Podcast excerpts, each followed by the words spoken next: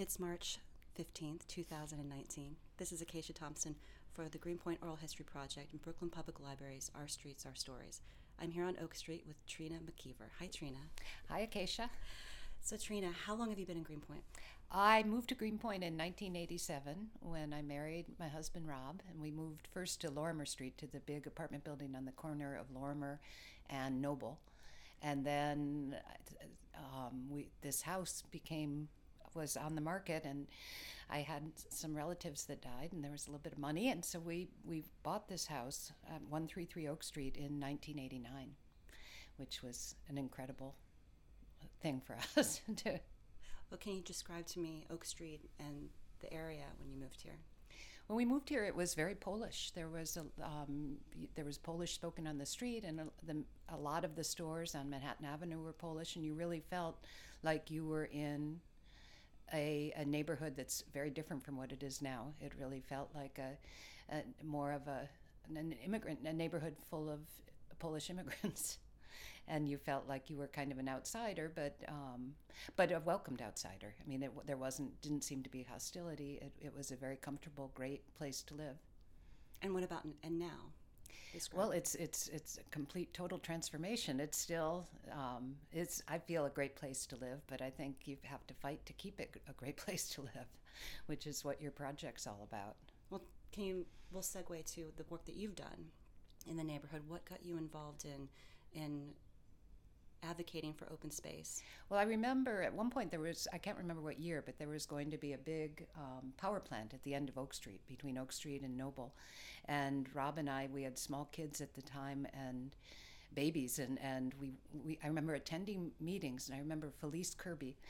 She was so incredible, just the way. Um, just just how she held the meetings and, and how she was able to bring the facts to bear and and just just the just harness the the strength in the neighborhood to to fight against the power plant, and we were just basically um, bystanders watching and participating. I remember going to different.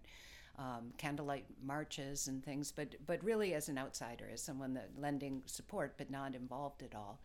But by the time our we have three sons, and by the time our third son went to um, was in middle school or not middle school in elementary school, I felt that I had a little time as someone that works full time to to give to the neighborhood, and I joined the GWAPP board around 2004.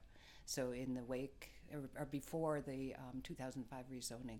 And so I was able to kind of get up to speed on, on more of the issues in the neighborhood and, and spend some time with advocacy and, and just trying to trying to trying to do what I could.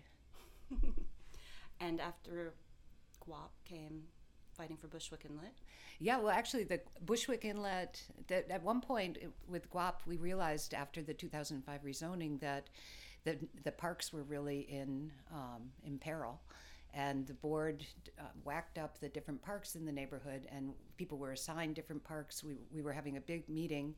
Um, where I can't remember what we called it. We had some clever name for it, but where each of the board members was sort of presented what was going on in the different parks. And at that point, I was given assigned Bushwick Inlet, and I had no idea what what the whole story was. And so it was it, it was interesting. It was a lot of actually Ward Dennis had a blog that had a lot of the really really critical information that um, that I was able to then um, put together and and in a very sputtery way speak about at, at that meeting. And that was kind of the beginning of the friends of bushwick inlet park. But but really there was no there was nothing to it because there was um, there basically there wasn't a park. And so there wasn't really a, any kind of it was hard to to get people.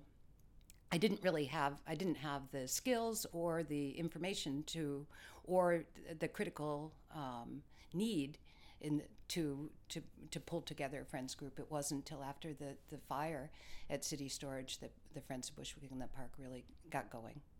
Right. Can we talk a little bit about how the waterfront has changed? You're so proximal to the waterfront, and um, compared to when you moved here, what has the access been like?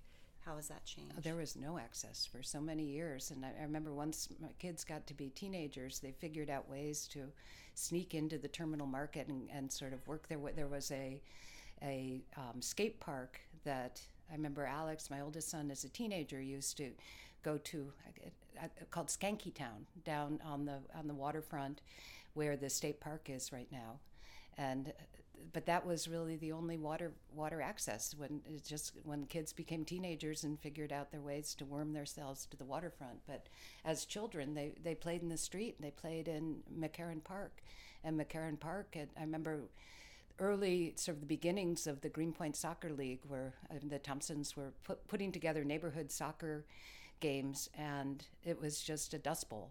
Or, and at a certain point, they figured out they could play in the. I guess they got permission to play soccer within the fenced area where the automotive high school is, where um, where there's now the big garden. But that was a much cleaner soccer field for little kids, and so there would be games there. But there was no.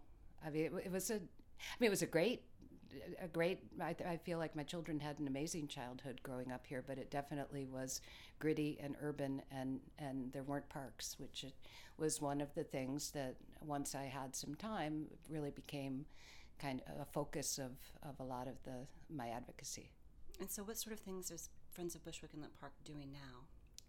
Well, we're having a big meeting on Monday to, well, basically, we're trying to figure out, um, well, there's a, a, big push for the gardening in the part of the park that's there. We're trying to help shape the par- parcels of the park that are that are being funded, and making sure the design um, reflects the history and the um, just that the, the designs are, are worthy of of what what they could be. Because I think parks, given their budgets, want has I mean, sure, they'll make a green space, but what we want is a green space that really reflects the energy of the neighborhood and, and, and where park design is right now in 2019, not, not just a plain old open space, but something given, given the percentage of parks and open space that this neighborhood has versus the density, we really deserve to have a park that that reflects the history and, and resilience and just all the um, just not a plain vanilla park. What do you think are our current most pressing environmental concerns in the neighborhood? Just complete overdevelopment. The fact that the, the infrastructure isn't there for for what's coming at us as these buildings start to get built and, and once they're they're peopled. I mean, it, it's kind of crazy that the city just thought to, to rezone this swath of the neighbor, this whole neighborhood, without um, putting, without thinking of what the impact is. It would be really interesting to look at the environmental impact statement that really justified the 2005 rezoning and compare it to, to where we are right now. And I think, uh, but maybe that's true of rezonings all over the city. The city planning just does what they want. I don't know. Well, is there anything else you'd like to say about Greenpoint? Um, I'm really glad I live here. Thank you for sharing your story with sure. me, Trina.